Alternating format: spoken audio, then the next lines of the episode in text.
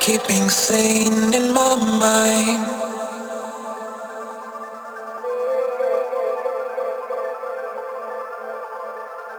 I will always try to find that reaching to the far side.